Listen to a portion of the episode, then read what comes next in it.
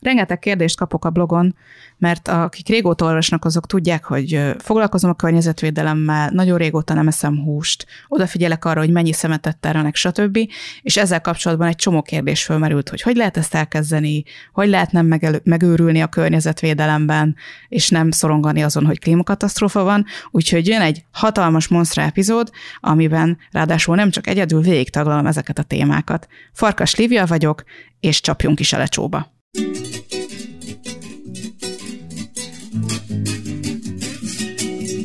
Ez itt a Lecsó Podcast, amiben praktikus módszerekkel segítek kibogozni és lebontani a korlátozó hiedelmeket, hogy lépésről lépésre közelebb kerülhess ahhoz az élethez, amit szeretsz élni.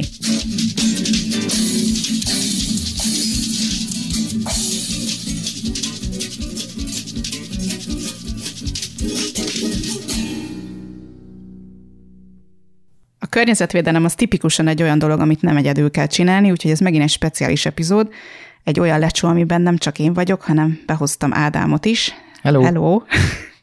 Üdvözöllek a nappaliban ismét. Nagyon meglepő, hogy meg én itt ülök. Igen, azóta nem jártál itt, hogy legutóbb beszélgettünk. Rögtön azzal is kezdenék, mert, mert ez is egy visszatérő motivum, amit az elmúlt ö, években hallottam, hogy mindenki azt hiszi, hogy ha húsnemevésről, meg fenntarthatóbb létezésről van szó, akkor mindig én vagyok az értelmi szerző, és téged meg így WC-be kell nyomnom a fejedet, és ordibálnom kell veled, hogy ne dobd ki a műanyagot a kukába. Tehát, hogy valamiért az a tévképzet alakult ki, hogy mivel én egy olyan ember vagyok, aki nem a sarokban szűkölve létezik, akkor te nyilván egy kis papucs vagy, és ezért csak is az lehet, hogy én lenyomom a torkodon a környezetvédelmet. Kedves Ádám, te egy felnőtt ember vagy, aki saját magától tud értelmes döntéseket hozni? Igen. Gratulál. Igen, ez, ez nagyon jó lesz, hogy drágám, bizonyíts be azt, hogy nem vagy papucs azzal, hogy azt mondod, hogy nem vagy papucs. tehát, na mindegy. De, de valamiért ez egy ilyen visszatérő dolog volt. Tehát bármikor, amikor fölmerült az, hogy nincs hús a blogon, és hogy húsmentes recepteket osztok meg, akkor mindig volt egy-egy ilyen komment, hogy hogy vetted rá a férjedet az, arra, hogy ne egyen húst. És hogy veszlek rá arra, hogy ezt ne csinálj, azt ne csinálj. Nem veszlek rá semmire, ugye? Ez nagyon gyakran előfordul, mert, mert hogy szerintem ez párkapcsolati dinamika, és nem erről szól a rész egyébként, de annyit muszáj megemlíteni róla, mert ez nem csak a, a húsmentes étkezésünkkel kapcsolatos, hanem folyamatosan előjön a tanfolyamokban, emlékszem, hogy többször előjött kommentben a, a kertésznadrág tanfolyamban előjött, hogy hogyan veszel rá engem arra, hogy én is végezzek házi munkát. Igen, ez, ez többször előjött kérdés. Meg is válaszoltuk szerintem utána pont ezért a, a gyakori kérdésekben, mert, mert nem egyszer jött elő, és hogy, hogy, hogy úgy tűnik, hogy vannak olyan ilyen berögzült párkapcsolati dinamika elvárások, ezt most jóval bonyolultabban mondtam, mint ami, hogy a Ugye ez a klasszikus felosztás, hogy a férfi reggel elmegy a munkahelyre és dolgozik, és az az ő területe, és a nő pedig otthon van egész nap, és nem dolgozik, és helyette háztart meg gyereknevel, és az pedig az ő területe. És nem munka mint ahogy mondtad, és nem, nem dolgozik, így csak, van, csak így van. napi 24-ben um, készen áll, de nem dolgozik. Igen, um, és hogy a háztartással kapcsolatos döntéseket ezért a nő hozza, tehát szerintem ez innen jön. Igen, és akkor az étkezéssel kapcsolatos döntéseket ő hozza, ő vásárol be, ő tervezi a menüt, ő intézi, hogy mi van a lakásban, milyen tisztítószerek vannak otthon, stb. Tehát, hogy mint hogyha ez az egész környezetvédelem, fenntarthatóság, ez így belet sorolva a háztartás égisze alá, az meg, mint tudjuk, a nő dolga, hát onnantól kezdve minden ö, reform, az a nő igen. felelőssége, hogy bevezesse a háztartásban. Most igen, igen. Ha, ha akarják a többiek ezt. Ha, ha akarják ha, ha a többiek, nem. ha jóvá hagyják a többiek. Igen. És akkor, ha így is van, akkor is fölmerült a kérdés, hogy akkor hogy lehet ebben támogatást találni. Ami meg már egy jóval bonyolultabb kérdés, mert, mert uh, itt nem arról van szó, legalábbis nálunk, hogy, hogy, hogy itt uh, hierarchia van a kettőnk között, hanem szerintem ebben a hulladékos témában is ugyanúgy álltunk hozzá, mint, mint máshoz is, hogy megbeszéltük, valaki fölvetett valamit, figyelj, ezt olvastam, ezt találtam, nézd, milyen jó, mi lenne, ha mi is, stb. stb. Tehát, hogy ez abszolút egy beszélgetéssel kezdődött, és igazából már szerintem a húsmentesség is most már 11 és fél éve, az is pont sok. így indult. Ez azt hiszem, hogy értékrendi kérdés egyfelől, másrészt meg edukációs kérdés. Tehát, hogy mit tudunk a világról, mik a megegyezéseink a világról, mik a megegyezéseink arról az értékrendről, amit, amit szeretnénk vinni, meg ö, amitől nem lesz bűntudatom reggel, meg a tükörbe nézve, tehát hogy azért ez is, ez is benne van, um, és akkor lehetne olyan smiről is beszélni, mert nekem az az első, ami eszembe jut, hogy 15-6 éves koromban, amikor másoltam neked Rockwell válogatás kazettát. Nekik az első albumok az egy ilyen totál környezetvédő, Emergency on Planet Earth, ez volt a címe az albumnak 90 nem tudom mikor, és akkor én azt, mert akkor még voltak kazetták, úristen, ez lehet, hogy már van olyan olvasód, akinek el kell magyarázni, hogy mi az a kazetta, majd rakunk fölről a képet a posztba. Igen, meg hogy ceruzával kell visszatekerni, aki jön a szalag. Igen, de hogy, hogy ez nekünk nagyjából ilyen régre megy vissza, hogy ilyen kérdésekről beszélgetünk, és akkor még, még korábbra tekerek vissza mind a ketten a e, bolygókapitánya, vagy mi a fene volt, az azon igen. nőttünk fel a Cartoon network Ahol a gonoszok olajat öntöttek a tengerbe, az volt a fő gonosz, aki szemetelt, meg koszolt. Igen, és ez egy teljesen realista sorozat, mert bármit csinált a bolygókapitánya, az elvetemült ultrakapitalisták minden részben újra kezdték. Nekem ez maradt meg, nem az, hogy, nem az, hogy varázsgyűrűkkel Ja kell. nem, persze, a varázsgyűrű volt a fikció, az nem volt fikció, hogy a pénzt beszél. Ja, úgyhogy igen, ezt, ezt erre gondoltam, amikor értékrendről volt szó, de azt hiszem, hogy nagyon sok minden változott ezzel kapcsolatban, akár csak az elmúlt három-négy évben, tehát hogy nagyon sok dokumentumfilm, és most nem az ilyen áll dokumentumfilmekre gondolok, amik főleg ilyen sikítós propaganda, hanem, hanem tényleges kutatásokra alapuló ö, dolgok. Ugye ki milyen országban él, ez, ez annál jobban jutott el hozzá. Itt most Angliában, ahol mi vagyunk most, ott rettenetesen ráfeküdtek erre, és nagyon sok dokumentum meg BBC műsor készül erről, amiből remélem, hogy azért néhány eljut Magyarországra is.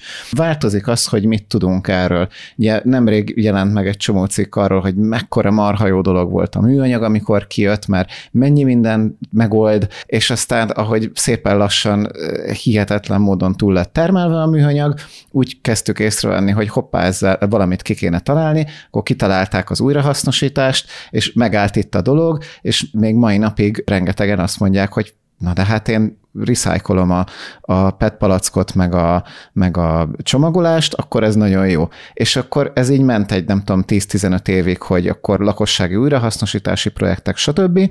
És akkor az elmúlt egy-két évben meg kijött az, hogy ja, nem, igazából a műanyag nagy részét nem lehet újrahasznosítani, a túlnyomó részét nem is hasznosítják újra, hanem elkerül valami ázsiai országba, és ott elégetik, vagy, vagy nem tudnak vele mit csinálni, vagy ugye visszaküldik, mint ami egy-két év éve elindult, hogy köszönjük, ennyi volt, ami, ami országunkban elfért műanyag hulladék, nem kell köszönjük. És emiatt megint kezd elmozdulni a beszélgetés a felé, hogy hoppá, akkor lehet, hogy nem a kimeneti oldalon van a megoldás, hogy mennyi hulladék kerül ki a háztartásból, hanem hogy mennyi hulladék kerül be a háztartásba, és ezt hogyan csökkentsük. És mindezt a hosszú gondolatmenetet azért akartam elmondani, hogy senki ne érezze magát bűntudattal, amiatt, hogy ja, én ezt eddig nem tudtam. Mert ez egy rettenetesen bonyolult dolog, rettenetesen sokrétű dolog, nagyon sok része van neki, mindenkinek más az információja, nagyon sok a politikai propaganda ezzel kapcsolatban, főleg azoknak a gyártóknak, nagy gyártóknak a részéről, akiknek érdeke, hogy nem működjön az újrahasznosítás, vagy ne legyen, vagy hogy neki ne kelljen megváltoztatni a gyártósorát, vagy ne kelljen leállni a bizonyos termékeiről. Szóval, hogy itt nagyon-nagyon sok érdek feszül egymásnak, ezért nagy az űrzavar, és tök nehéz kiválogatni, hogy, hogy mi a jó információ, és hogy a normál hétköznapi ember az mit tud egyáltalán csinálni. Igen, nekem igazából ez is volt néhány éve az első fordulópont, ami elkezdte bökni a csőrömet, hogy itt a ház elé szoktuk kirakni a szelektív szemetet, itt Angliában úgy van, és akkor be van az, hogy két hetente jön a szelektív kuka. És kiderült, hogy rohadtul nem tájékoztatott az önkormányzat senkit, mert mindenki azt hitte, hogy a műanyag egyenlő műanyag, és mindenki kirakott mindent. És kiderült egy gyakorlatilag egy ilyen riportcikkből, hogy nem úgy van ám az, mert hogy az önkormányzat egy olyan akárkivel kötött szerződést egyébként 20 évre, ami szintén baromság, akik csak a PET palack anyagból, tehát a PET 01 műanyagot újra hasznosítják, de abból sem az akármit, hanem csak az üvegformájút. Tehát, hogyha én már nem üveg alakú PET 01-et teszek ki, hanem mondjuk bármi mást, ami full ugyanabból a műanyagból készül, azt már nem fogadják el. És nem is ez az egyik dolog, amin, amin nagyon felhúztam magam, mert természetesen szabják meg, hogy melyik az a műanyag, ami nekik értékes. Ugye a műanyagok között sem ugyanaz, hogy melyikből mit lehet kinyerni, a másik pedig az, hogy nem lehet a végtelenség újra hasznosítani őket, ellenben mondjuk a fémmel, meg az üveggel, amit újra meg újra vissza lehet pörgetni. Néhány alkalom után az újrahasznosított műanyag is a szeméttelepen fog kikötni.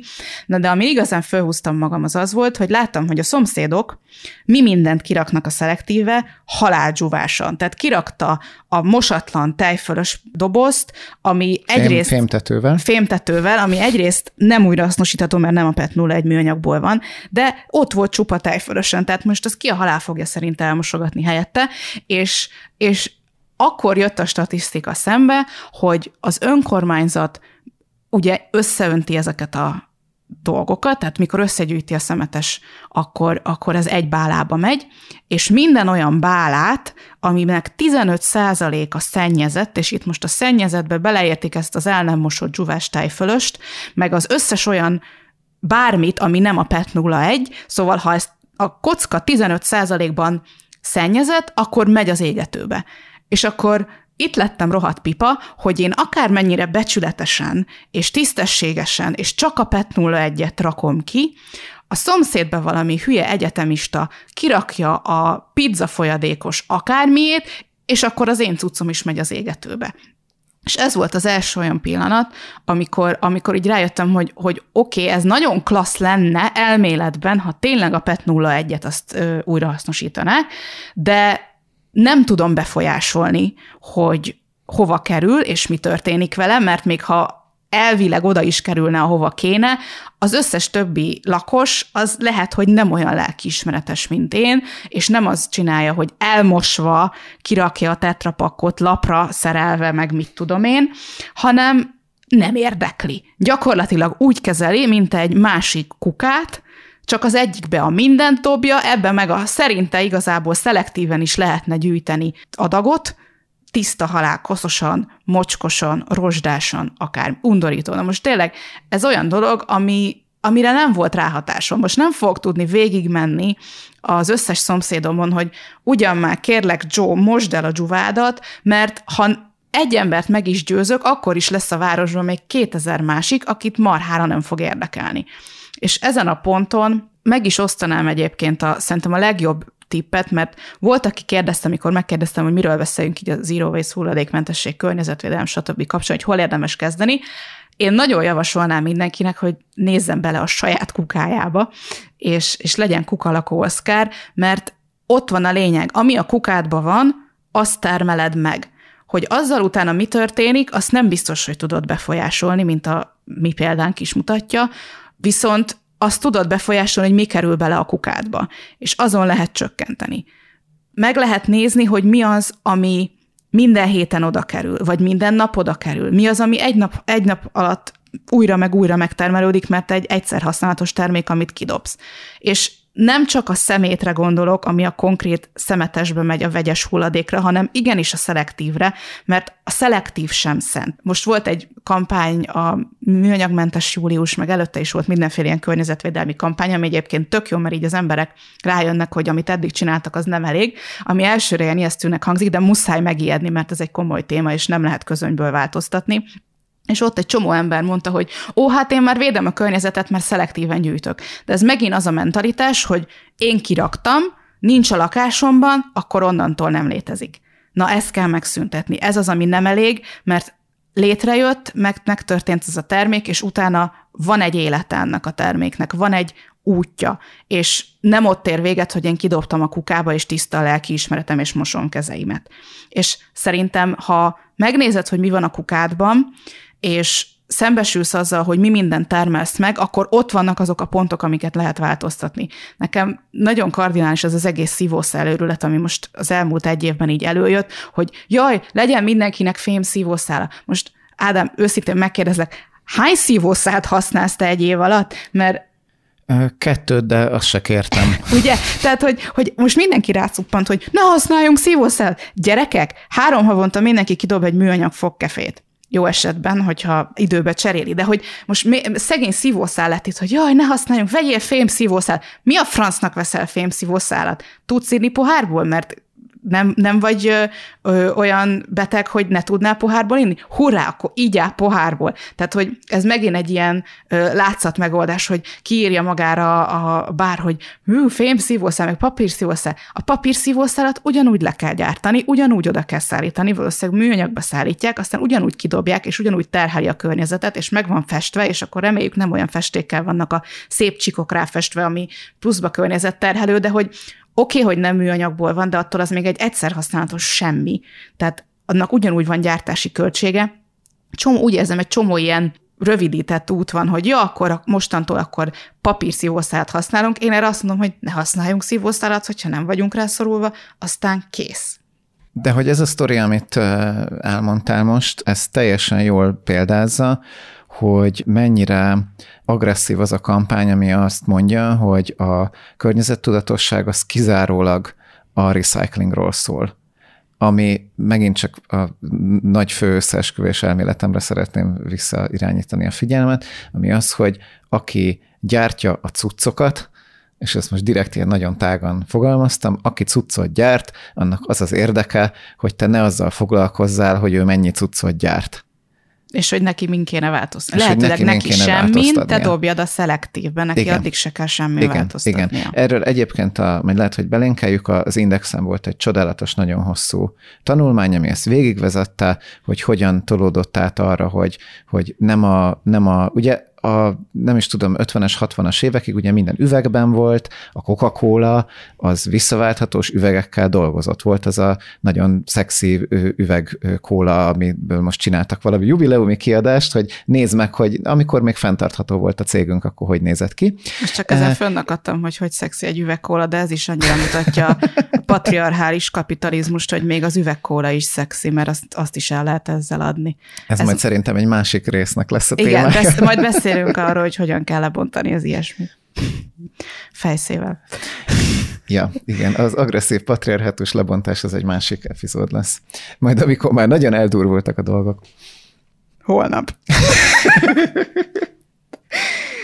Tehát, hogy ez egy évtizedes folyamat volt, hogy mindannyian elhittük, hogy csak és kizárólag, és ez, ez, ebben én is így voltam vele, hogy azt hittem, hogy csak és kizárólag az újrahasznosítással kell foglalkozni, mert hogy vannak ezek a szép ábrák, hogy megtermelődik, vagy valaki kitalálja, megtermelődik, legyártódik, becsomagolódik, kiszállítódik, és akkor utána jövök én, aki bemegyek a boltba és megveszem, vagy kiszállítatom az interneten, és akkor utána jön az én felelősségem. Ugye ez a, ez a sztori. Az én felelősségem az, hogy megfelelően bánjak azzal a műanyaggal, fémmel, vagy bármilyen anyaggal, ami beérkezik a háztartásba, és akkor utána jön a, az újrafeldolgozás, aminek hatására majd. És akkor már is említetted, hogy az újrahasznosítható műanyag sem újrahasznosítható, hanem az összesen négyszer, ugye? Attól Valami ilyesmi, kettő, három, négyszer ha egyáltalán. tud, ha egyáltalán, akkor, akkor nagyon kevésszer tud visszakerülni a körforgásba. Tehát minden legyártott dolognak nagy felelőssége van már,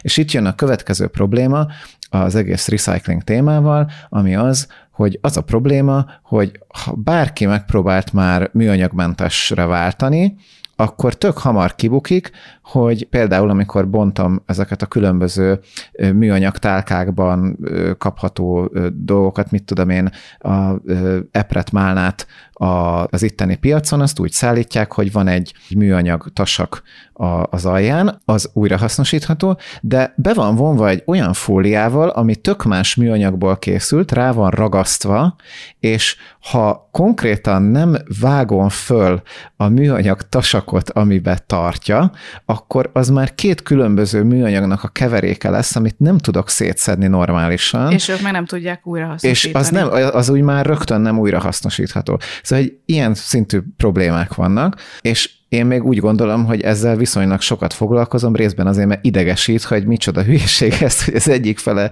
újra hasznosítható, és a másik nem. Ebből az egészből azt akartam kihozni, hogy a nagy angolul mindset shift, magyarul hívjuk valami szépnek. Hozzáállás, módosítás. Úristen, ez valami drognak hangzik. Igen, vagy mintha Microsoft Szemléletváltás. Kis, igen, az, yes. a, az a szemléletváltás, köszönöm szépen. Az a, az a szemléletváltás folyik most, és most szerintem ez a legfontosabb, hogy tágítsuk a tudatokat azzal kapcsolatban, hogy térjünk arra vissza, hogy nem csak a recycling van, hanem ennek a folyamatnak egy sokkal nagyobb része van, amire elhitették velünk, hogy ezzel kapcsolatban nem tudunk mit csinálni, ami nem teljesen igaz, és ez az egész illeszkedik bele egy ökoszisztémába, és nekünk ezt az egészet kell néznünk, és nem csak azt a pici szeletet, amiről azt mondták nekünk, hogy ezt a részét mi szabályozzuk. Igen, és közben itt befigyel a fogyasztói társadalomnak a mozgatórugója, az az alapelv, hogy te attól élsz, hogy fogyasztasz, és attól vagy értékes tagja ennek a kapitalista társadalomnak, hogy fogyasztasz, ami a kapitalizmus szempontjából, meg annak a szempontjából, aki a profitból él, igaz is, de hogy ha megnézzük, hogy hány, hány és hány olyan cikk van, hogy hétvégi shopping, mint foglalkozás, mint szórakozás, hogy menjél el shoppingolni a csajokkal, és akkor az mint program. Nem az, hogy üljél otthon, és vedd le a polcról a könyvet, amit már tíz éve megvettél, és még mindig nem olvastál, az nem jó, mert abból nem lesz senkinek pénze, menjél el, és vegyél még több vackot. Tehát, hogy amíg ez a mozgatórugó, addig, addig nagyon-nagyon nehéz ebből kikerülni, mert tényleg ez jött mindenhonnan, és közül valahol igazságtalan is, hogy most mire eljutnánk egy olyan egzisztenciális szintre, hogy na most már megvessem a kis hülye szarokat, amikről a gyerekkoromban csak álmodoztam, most meg rá van csapva a kezemre, hogy nem lehet megvenni, mert ennyi ennyi, mert nem jó, mert nem fenntartható. És nagyon látom, és nem magamon, mert én igazából soha nem voltam olyan anyagi helyzetben, hogy megengedhessem magamnak azt, hogy költekezzek, mint egy akárki, úgyhogy igazából ezen hála az ének nincs mit visszafognom, de látom ezeket a Zero Waste videókat a YouTube-on, ezeket nélküled nézem, hogy ne húzz föl magad rajta, mert épp elég, hogy én tajtékzom, hogy írja, hogy hát nagyon könnyen leszoktam a Zero Waste-ről, most tartok egy olyan hónapot, hogy egy hónapig nem veszek sminkterméket. És akkor én így nézek, hogy fú, de nagyon másik univerzumban élünk. Ugyanez ruhával hogy most kibírom, hogy ne vegyek minden pénteken új ruhát a buliba. Tehát ez, ez, ez egy elképesztő, és ez itt nyugaton szerintem még erősebb, mert itt aztán őrülten olcsó minden. És most ezt nem csak a magyar árakhoz képes mondom, hanem az itteni árakhoz pláne, tehát hogy ilyen ö, full műanyag, és most szó szerint műanyagból készült nem légáteresztő, nem bőrbarát, színes izé, amit egyszer fölveszel, de arra jó, hogy lehet vele három selfit csinálni a buliba, ilyen három font, ilyen ezer forint alatt vannak, ilyen bulirucik ezekben a fast fashion boltokban, és nem csoda, hogy az angol turkáló tere van a címkés ruhákkal, amiket itt ledobnak az emberek, mert megvesz ötvenet, és nem túlzok, és, és hord kettőt, és utána a szezon végén azt mondja, hogy ja, ezeket nem is hordtam, megy a cseritybe, azok szétválogatják, és küldik keletre a, az angol turkálókba, és itt elképesztő olyan szinten látni a fogyasztást, hogy amikor én azt gondolom, hogy jaj, hát vissza kéne fogni, mert van három farmerom is, akkor akkor szembe jön egy videó valakiről, akinek a nyári kapszula gardróbjában van 15, és akkor ez nem az összes farmerja, ami nyári, és nem az összes farmerja, amit egész évben hord. És akkor én ilyenkor egy kicsit leülök a hátsomra, hogy ja, oké. Okay. És ez kicsit ugyanolyan, mint amikor ilyen amerikai recepteket nézek, és mindenki mondja, hogy kevesebb cukrot kéne fogyasztani, és akkor én meg nézek magamból, hogy jaj, tényleg kevesebb cukrot kéne fogyasztanom, és akkor úgy kezdődik az amerikai recept, hogy fél kiló vaj, fél kiló cukor. Ja, oké, okay, akkor nem nekem szól az, hogy ne, nehogy megedd azt, a, azt az egy darab epret, mert abban van fruktóz, hanem, hanem az tényleg egy teljesen más típusú fogyasztási szintről szól, amikor tényleg 10% csökkentése is elképesztő nagy. És ezt azért mondom, mert egy csomóan megijednek, hogy jaj, akkor én nekem, ne, ne, nekem még többet kell változtatnom, mert még mindig nem elég, és igen, egyrészt ez tök jó, tehát hogy ne legyünk ezzel kapcsolatban közönösek és apatikusak, hogy úgyse tudunk semmit csinálni, de azért nézzük meg, hogy mi az, ahol a legtöbbet tudunk változtatni, és azon változtassunk, és utána nem kell a kicsi vackokon rugózni. Most pont az előbb említetted, Ádám, ezt a műanyagos epret. Nálunk például itt Szigetországban élünk Angliában, aminek bizonyos hátrányai vannak, például az, hogy a kaja 90%-a import.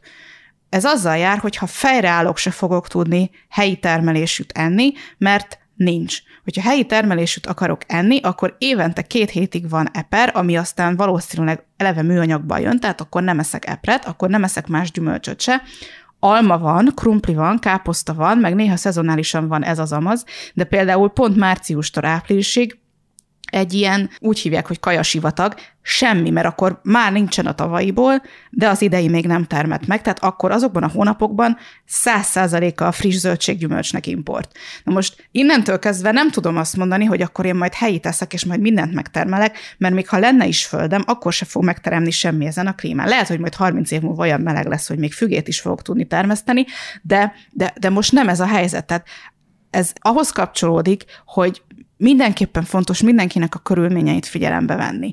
És nagyon sokan kitöltötték most ezt a fenntarthatósági tesztet, hogy hány föld fogyna, hogyha mindenki úgy élne, mint te. Meg most volt a dátum annak, hogy már elhasználtuk az idei erőforrásokat, pedig még nem telt el az év, nagyon nem telt el az év, és egy csomóan elkeseredtek azon, hogy több mint egy jött ki nekik, mert hogy új, azt hitték, hogy tök jól haladnak, de közben nem is. De ezt oké, okay, hogy fejlődünk, megjavítunk, meg mindenfélet megcsinálunk, de nem lehet ezen leakadni, mert nem mindenkinek ugyanarra van lehetősége. Ha például valakinek nincs a környezetében piac, ahol mondjuk műanyagmentesen tud vásárolni, vagy kistermelői akármicsoda, akkor kénytelen bemenni, bemenni a multiba, meg kénytelen bemenni a szupermarketbe, és ha ott nincsen műanyagmentes krumpli, akkor ő csak műanyagba fogja tudni megvenni a krumplit.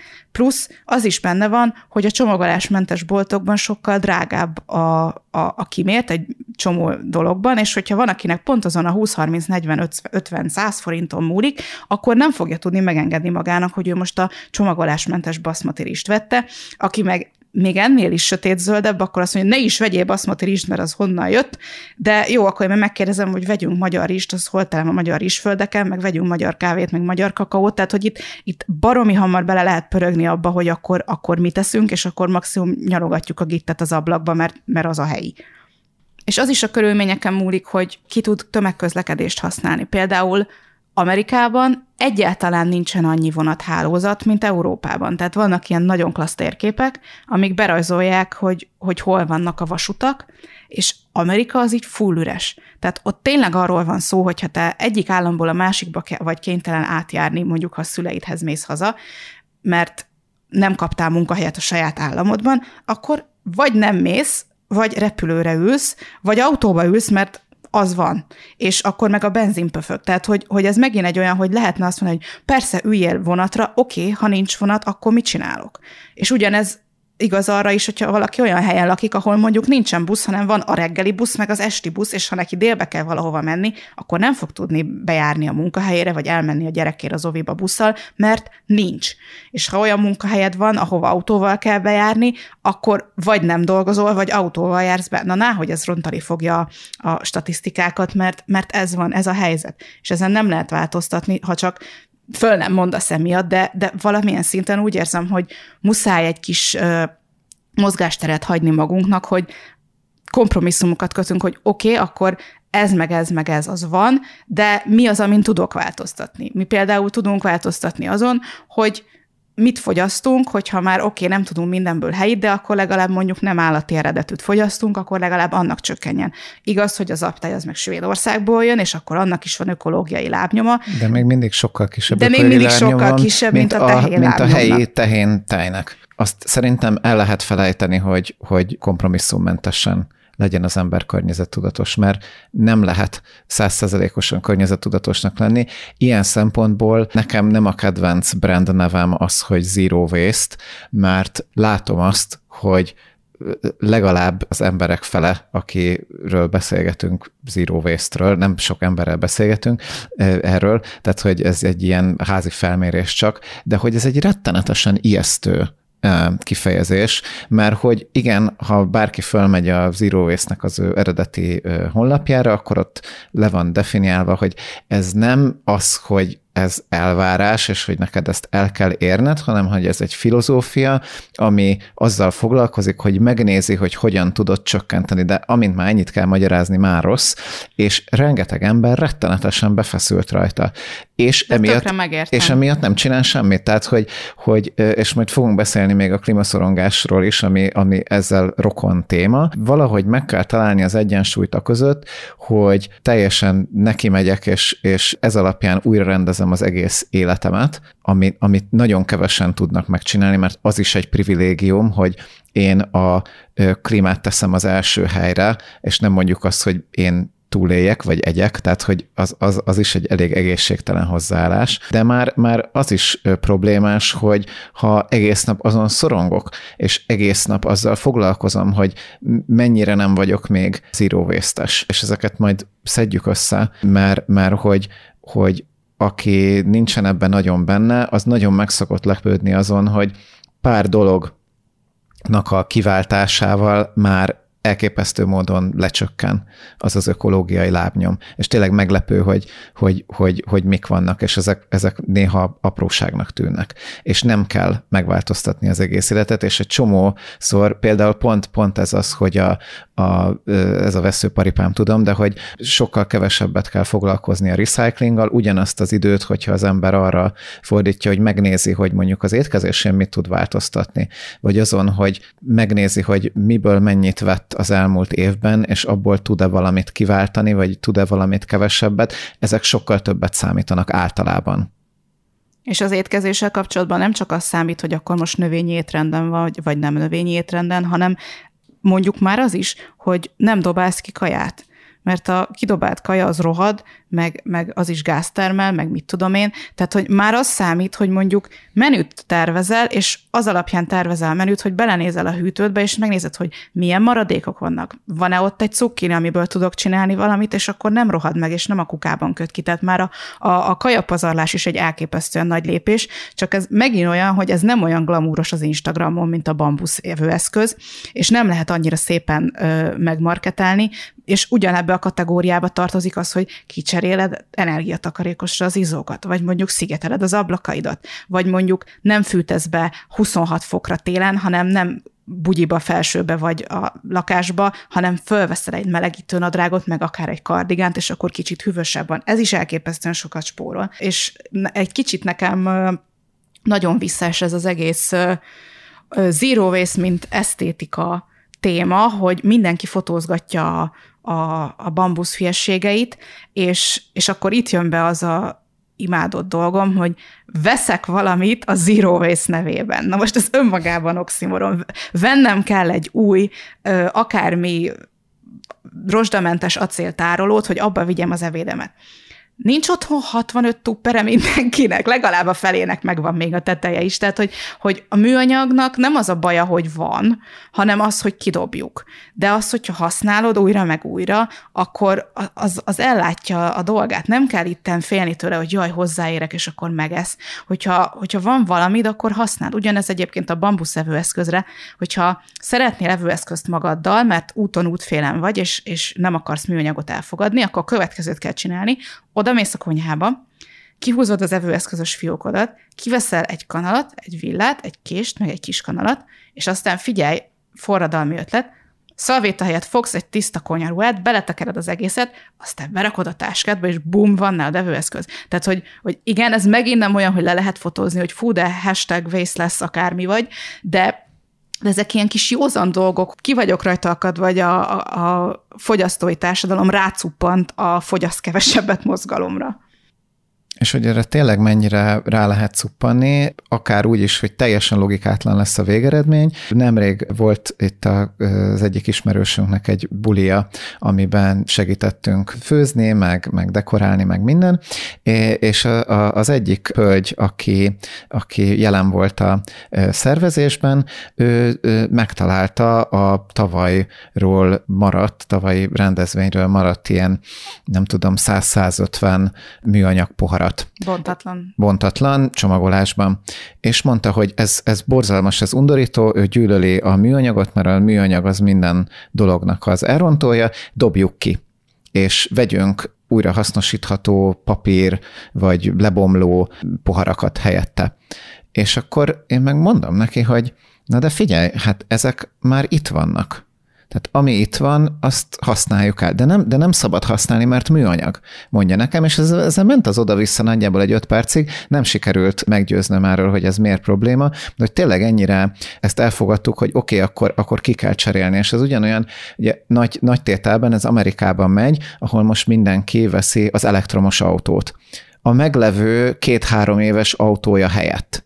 Na igen ám, de csak attól, hogy az elektromos autó elektromosságot fogyaszt és nem benzint, attól még ugyanúgy le kellett gyártani, belementek a ritka fémek, amik egyébként fogynak, és azok valamikor el fognak fogyni, csak psz, ne roncsuk el senkinek a kedvét, és a, ez az Adam Ruins Everything című csodálatos amerikai ilyen vicces dokumentum sorozatban volt, hogy ki, ki mit gondol rosszul a zöldségről, nem a zöldségről, hanem zöld kötőjességről, és ez volt az egyik, hogy hogy, hogy valójában nem környezetvédő zöld autót venni, hogyha van egy teljesen működő autód, használd azt, jó, kivéve, hogyha egy 50 éves Trabant, amit valahogyan pimpeltél, de nem Magyarországon készült ez a műsor, és egy csomó ilyen van, hogyha valami még működik, hogyha valamit még tudsz használni, ha valamit valami más funkcióra tudsz használni, az sokkal hasznosabb, és szerintem Magyarként sokkal jobban bennünk van ez, mert mi nem egy jóléti társadalomból jöttünk, és minél tovább megyünk vissza generációkban, annál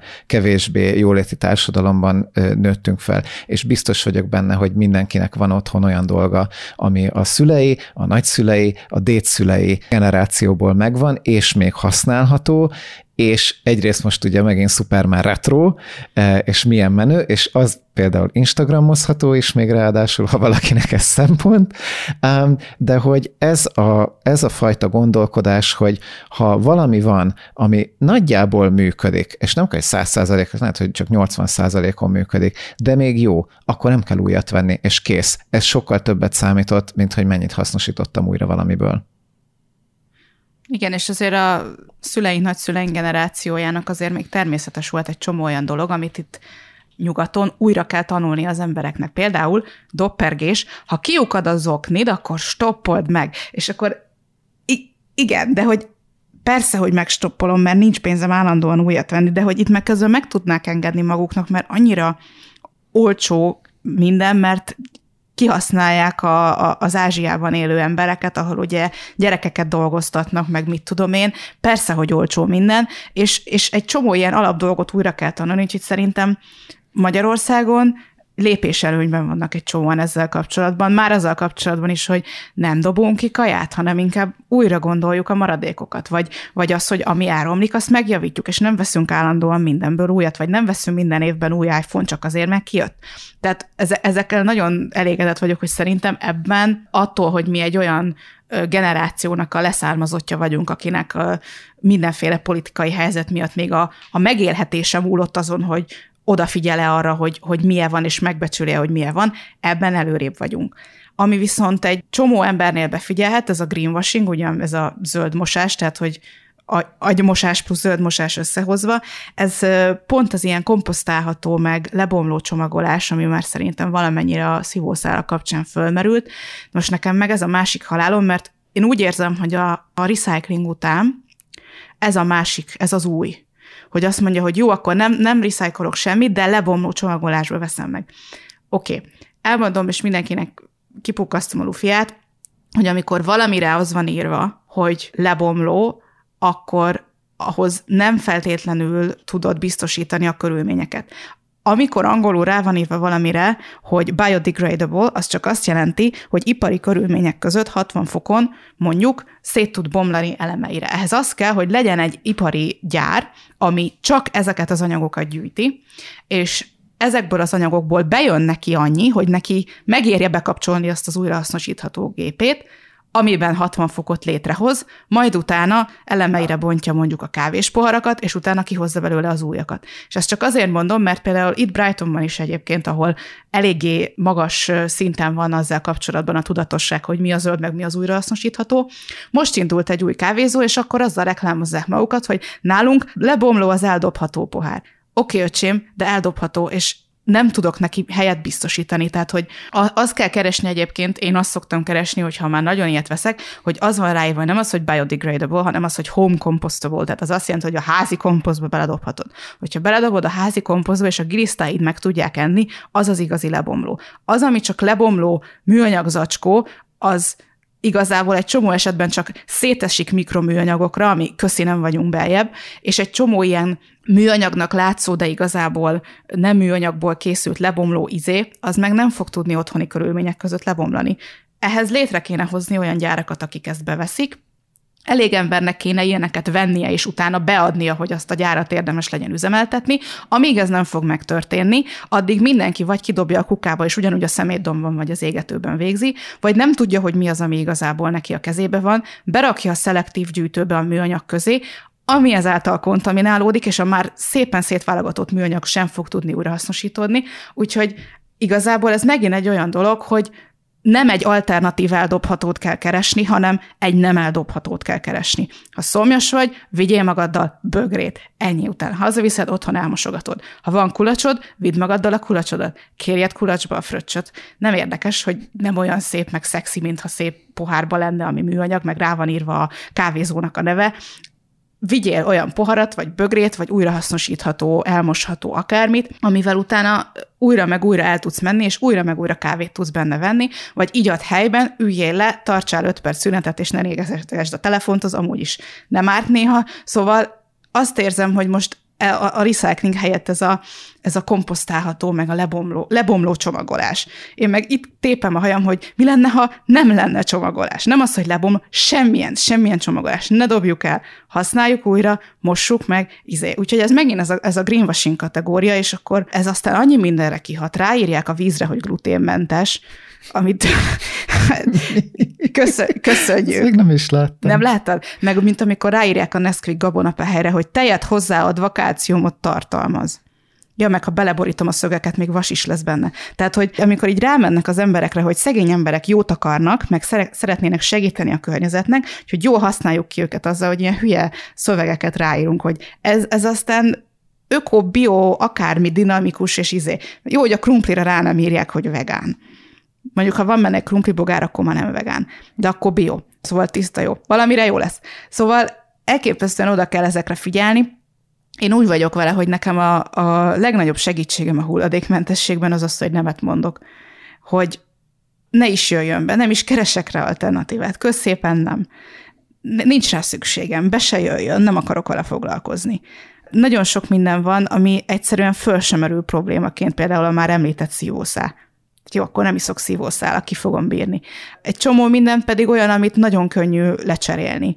Az egyik ilyen, ami nekem viszonylag sok hulladékot megspórolt, elég rövid időn belül, az az, hogy az eldobható, jó rész műanyagot tartalmazó menstruációs betéteket lecseréltem moshatóra. Az intim kehely is egy tök jó opció egyébként, nekem bevált az, hogy kis mosható betéteim vannak, és Ádám, most megint megkérdezem, mert ezt is szokták kezdeni, neked derogál, hogy azok ott te száradnak a fregoli? Nem, én szoktam őket teregetni. Hoppá, megint, megint megcáfolom a férfi sztereotípiámat, mert szinte mindig én teregetek. Ugye és... milyen szar feleség vagyok. Igen, de hogy, de hogy ez megint egy olyan dolog, hogy nem kell szégyen. Nekünk egyszer régen a, a társasházban, ahol éltem, volt egyszer azért WC dugulás, mert egy fönti lakó lehúzta a budina a, a véres betétjeit, mert nem akarta, hogy a férje meglássa. Szóval ehhez képest én nem is én teregetem a kis betétkéimet. Ja, de, de erről, erről egy, egy, jegyezzük meg, mert ez, ez tudom, hogy olyan, amit már mondtál embereknek, hogy neked mosható a betéted, és teljesen hüledeztek. Egyrészt, hogy miért beszélsz ilyenről, másrészt meg, hogy mi, hogy ez hogy, és akkor, akkor ezt tegyük megint hozzá, hogy ez olyas valami, ami 40-50 éves történet, hogy nem mosós a betét, hanem hogy kázós. Tehát, hogy, hogy megint az van, hogy, hogy lement egy olyan generáció, aki már abban nőtt föl, hogy mindenből van eldobható, és azért azt hisszük, hogy mindig ez volt a normális. Pontosan ugyanúgy, mint ahogy amivel az elején kezdtük, hogy azok a társadalmi szerepek, hogy én elmegyek a munkába, te meg itthon a háztartás, és az is egy második világháború után kialakult formula. Frédé és Bénél két kőkorszaki szaki volt ez a, a, ennek az egyik ilyen akkori propaganda sorozata, és nem, nem túlzok, amikor propagandát mondok, mert tényleg az arra lett kitalálva, hogy az amerikai szuburbia, amikor kiépült, hogy hívják ezt magyarul, magyarul, tehát a városok köré kiépültek ezek az alvóvárosok, eh, mint Budapest körül Békás megyer és társai, a lakótelepekkel, hogy oda mész aludni, és ezeket hirdette, amikben ott a Flintstones-ék laknak, hogy milyen jó, hogy hazajössz a, a gyárból, ahol nem tudom, követ gyártanak valami fura módon, mintha nem lenne belőle elég, az reklámozta ezt a fajta munkaleosztást, ami meg arra volt reakció, hogy a második világháborúban rengeteg nő elkezdett férfi munkát végezni, és amikor Mert a férfiak meghaltak a háborúban. Hát meg el voltak harcolni hát konkrétan, és igen. valakinek meg kellett csinálni azokat a munkákat. És mit és Isten képesek voltak rá a nők is, csak Néha aztán... még jobban is, és aztán ebből, ebből lett az, hogy ú, most nagyon megijedtünk ettől, úgyhogy gyorsan Zavarjuk vissza. vissza e, igen, de szerintem hagyjuk a korai feminizmus történetet, az, az majd egy másik, másik epizód lesz. ja, de hogy mindezt azért mondtam el, hogy olyan dolgok vannak belénk rögzülve teljesen normálisként, amik igazából nem is nagyon régiek, és nem kell nagyon sokat visszamenni az időben ahhoz, hogy, hogy azt lássuk, hogy jé, ez sokkal fenntarthatóbb volt, mint amit most csinálunk. De ez persze nem jelenti azt, hogy ezek nem lettek azóta fejlesztve. Tehát igen, a dédmamám valószínűleg még egy sima rongyot tett be a bugyjába, ami hol elmozdult, uh-huh. hol nem. Az én betéteimen van patent, és egyébként meg tök jó mintái vannak. Szóval azért ezek fejlesztve lettek, és anyukám nekem még mosható pelenkát használt a 80-as években, de azoknak köze nincsen ahhoz a mosható pelushoz, amit most a hugom használ az unokaöcsémem, mert azok ilyen totál iszonyat jó. Ilyen betét, olyan betét, így patent, úgy patent. Igen, szinten ugyanaz, hogy mosható pelenka, tehát az elv az ugyanaz, de azért ezeken lettek fejlesztve, tehát most itt nem kell megijedni attól, hogy akkor a bokámon fog folyni a vér, és igen, ilyenekről fogok beszélni, mert nem mondom azt, hogy intim betét, meg nehéz napok, meg mit tudom én, mert ezek természetes dolgok, és hogyha már környezetvédelemről beszélünk, annál természetesebb nincsen is, mint a természet, zárójel bezár. Szóval tényleg ezeket nem kell újra föltalálni, nem kell újra föltalálni azt, hogy, hogy ilyen, láttam ilyen moshatós tippeket, hogy ne most ki a ruhádat minden hordás után, hogyha nem büdös vagy nagyon koszos. Na, ezt is jó megmondta.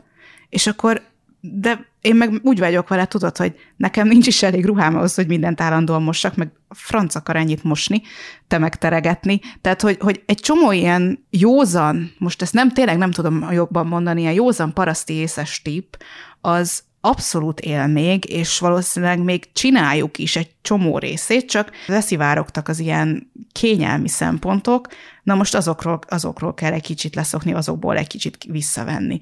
Ugyanez vonatkozik szerintem a műanyag kapcsán egy csomó olyan termékre, amit így hülyére specializáltak, hogy ö, ugye van az a vicc, hogy a nőknek a, van a bal szemöldökének, a jobb csücskének a specializált akármi hidratáló krém, és akkor a férfiaknak meg van a, az egy darab izé, ami dezodor, sampon, meg tusfürdő, meg gépolaj egyben. Ezeket is annyira könnyen le lehet egyszerűsíteni, hogy nem kell 65 féle speciális krém, és nem kell 65 féle speciális tisztítószer az összes különböző pupilila színű fugára, mert arra külön kell, arra nem jó az ecet, meg a szódabikarbon, arra, ami tök speciális speciális másik flakonos hülyeségkel, ezeket le lehet egyszerűsíteni, és igazából kompromisszum nélkül, mert nem leszel tőle büdös, hogyha nem minden lábújadat különböző szagutús fürdővel mosod, hanem mondjuk van egy darab szappanod, és akkor azzal mosakszol, és nem lesz koszos a lakásod, hogyha mindent egy, mit tudom én, ecetes oldattal, vagy illóolajos keverékkel sprickolsz és törölsz rá, mert a takarítás nagy része az úgy is az, hogy a fizikai munkát belerakod, hogy lesikálod, aztán meg letörlöd. Nem a különböző vegyszerek fogják megoldani a dolgot, hanem az, hogy letörlöd, ami ott van. Ezek olyan dolgok, amiket igazából csak föl kell idézni, emlékezni rájuk, tudjuk mi ezt. Csak annyi mindent tudunk már szerintem. A józan eszünkkel is. Az kell gyanúsnak nézni, amikor valamit már megint el akarnak adni, akkor is, hogyha a zöld élet nevében, meg a fenntarthatóság nevében még el akarnak adni három új dolgot.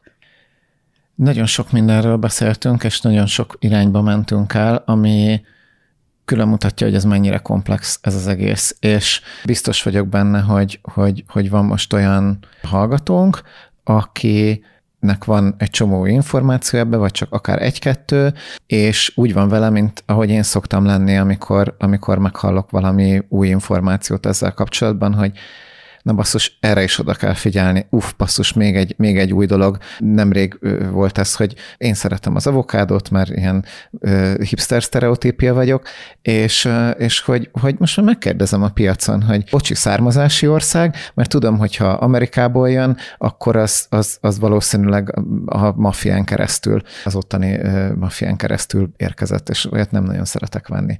Mások meg azt mondják, hogy egyébként azt kell venni, mert hogy, hogy azokon a területeken, ahol a maffia uralkodik az avokádó földeken, ott azok a szegény parasztok abból élnek meg, és még mindig több pénz jut hozzájuk, mint hogyha nem vennénk az avokádót. Na, ez például egy olyan példa, amikor most sehogyan nem lehet egyértelműen eldönteni, hogy most mivel ártasz a környezetnek, az embereknek, a termelőknek, a maffiának, mi van? Ja, úgyhogy ez ilyen rettenetesen bonyolult, és ezért is gondolom azt, hogy ez a fajta ilyen zöld aszkétizmus, mert nem tudom másnak hívni, ez a kb. öncsapkodós szerzetesség, hogy mindenről lemondok, semmit nem csinálok, kivonulok a világból, ez, ez, ez nem reális. És azt gondolom, hogy egyrészt nem reális, másrészt meg nem lehet elvárni mindenkitől, hogy most most holnaptól mindent azonnal tegyen le, hagyjon abba, álljon le róla, stb. És talán pont ezért van ez az új szó, ami a klímaszorongás, ami arról szól, hogy egyszerűen nyomasztó az a rengeteg dolog, amire oda kell figyelni. Rögtön azonnal bekapcsolnak ezek a reflexek, hogy hogy jaj, akkor miért kell erre odafigyelni, akkor, akkor mégsem, beindul egy ilyen ellentétes reakció, vagy éppen a, a teljes depresszióba átzuhanás, hogy, hogy, hogy annyi minden van, és olyan keveset tudunk tenni, hogy akkor minek. Vagy van, a, van ez a kompromisszumos, de szintén nem jó szöveg rá, amivel szerintem kezdted is, Via, hogy, hogy ó, akkor én megcsinálom az egy dolgot, hogy mondjuk egy kicsit jobban odafigyelek a recyclingre, és akkor az elég lesz. És azzal én megmentettem a földet, és lehet, hogy még ezzel föl is vágok társaságban, hogy én mennyire, mennyire menő zöld ember vagyok. És, és ezek mind-mind-mind tévutak. A legnagyobb baj szerintem az, hogy nem hasznos. Tehát se az életed boldogsága szempontjából, se a bolygó fennmaradása és az emberiség fennmaradása szempontjából nem az a leghasznosabb, hogy megijedsz attól, hogy jaj, szivószál, meg vegán, meg, meg növényi, meg avokádó maffia, meg minden, és akkor jó, beülsz a sarokba, és nem csinálsz semmit. Ez nem lesz jó, ez neked se lesz ott jó a sarokba, ez nem egy boldog élet, meg előrelépése lesz tőle a globális szinten. Nem erre van szükség. Arra van szükség, hogy mindenki egy kicsit nyissa ki a szemét, és nézzen szembe azzal, hogy egyrészt eddig mit tudott, és mi az, amit most már máshogy tud, és ez alapján döntsön jobban. El szeretném mondani, hogy ez mindenképpen járni fog egy kis szembenézéssel, hogy igen, én is mondhatnám azt, hogy hülye voltam, mert ezt meg azt meg azt megvettem, meg ennek meg annak meg amannak bedöltem, de ezen ne teljesen fölösleges most lelkizni, meg bűntudatozni, mert, mert az nem visz előre. Azért hittem el, hogy majd nagyon jó lesz, hogy ilyen meg olyas hülyeséget összevásárolok, mert az lett nekem mondva, mert, mert abban a kultúrában nőttem föl, mert abban szocializálódtam, stb. Nem kell most ezen izélni, hogy miért nem voltál okosabb 23 évesen, és miért vettél külön izé habverőt ennek, annak, amannak, miközben nem is használod, azért, mert akkor az lett mondva, hogy akkor majd attól ügyesebb leszel, jobbat sütsz, mit tudom én, talpra esettebb leszel, akármi. Kész, el van döntve, megtörtént, nem kell rajta aggódni.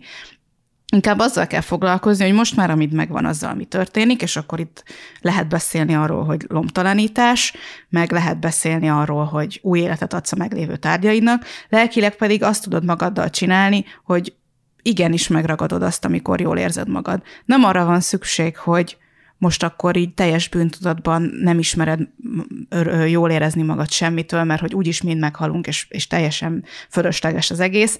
Én azt mondom, hogy pont azért, mert már csak x időnk van hátra, meg kell ragadni a pillanatot, és most ez nagyon ilyen izé, naplementés idézetesnek hangzik, de pont ezért van szükség arra, hogy ne halogassuk azt, hogy jól érezzük magunkat, ne halogassuk az álmainkat, ne halogassuk azt, hogy merjünk mondjuk lépni valamiért, ami nekünk fontos, hogy majd persze majd megcsinálom, ha nyugdíjas leszek, meg majd pihenek, hogyha nyugdíjas leszek, vagy, vagy majd 50 év múlva ez lesz, meg az lesz, mert nem tudom, hogy mi lesz 50 év múlva.